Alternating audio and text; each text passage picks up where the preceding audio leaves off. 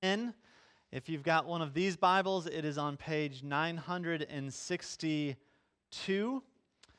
And if you've got one of your own Bibles, it's in the New Testament Matthew, Mark, Luke, third book of the New Testament. We've been walking through the book of Luke together for some time now. And if you remember back in chapter 9, if you've been with us, We've come to the point in the story of Jesus where it says in chapter 9, verse 51 when the days drew near for him to be taken up, he set his face to go to Jerusalem because he knew that the cross was there. He set his face knowing that death was coming.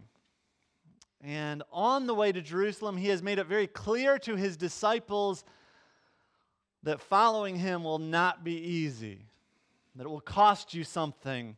And he's emphasized sacrifice and he's emphasized that they need to have a total and utter dependence upon God if they're going to follow him down this path. Well, actually, two weeks ago, we weren't here last week, two weeks ago, Jesus marveled and he, he reveled and he rejoiced in his Father's sovereign grace. We talked about how he rejoiced that God the Father hid salvation from the educated and the wise because of their pride, and he reveals salvation to the humble and the childlike. And today's story is really.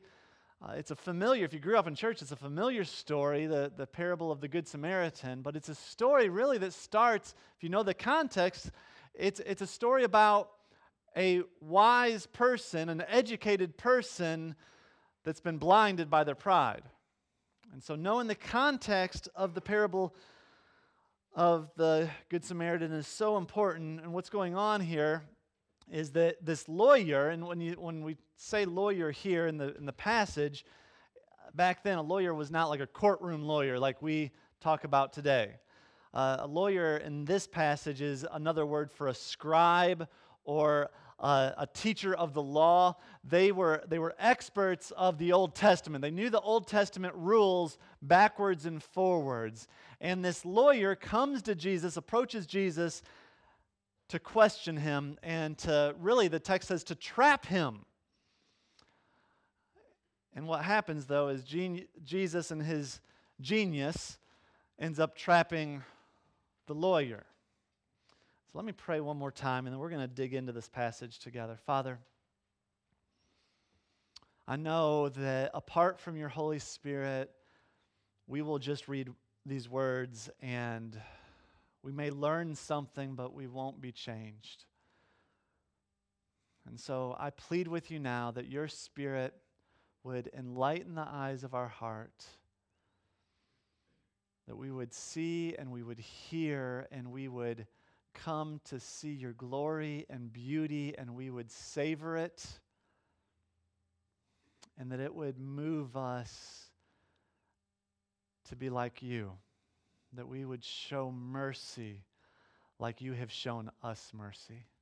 No matter what's going on in our circumstances, you have called us to show mercy to others. And so I pray that all the distractions of this world would fade away, that we would focus fully on what you have us to hear in your word today. In Jesus' name, amen. All right, Luke chapter 10, picking up in verse 25, parable of the Good Samaritan. So, and behold, a lawyer stood up to put him to the test, talking about Jesus, saying, Teacher, what shall I do to inherit eternal life? He said to him, Well, what is written in the law? How do you read it? And he answered, well, you shall love the Lord your God with all your heart, with all your soul, with all your strength, and with all your mind, and your neighbor as yourself. And he said to him, You have answered correctly. Do this, and you will live. But he, desiring to justify himself, said to Jesus, And who is my neighbor? And Jesus replied, A man was going down from Jerusalem to Jericho and he fell among robbers who stripped him and beat him and departed, leaving him half dead. Now, by chance, a priest was going down that road. And when he saw him, he passed by on the other side. And so, likewise, a Levite, when he came to the place and saw him, he passed by on the other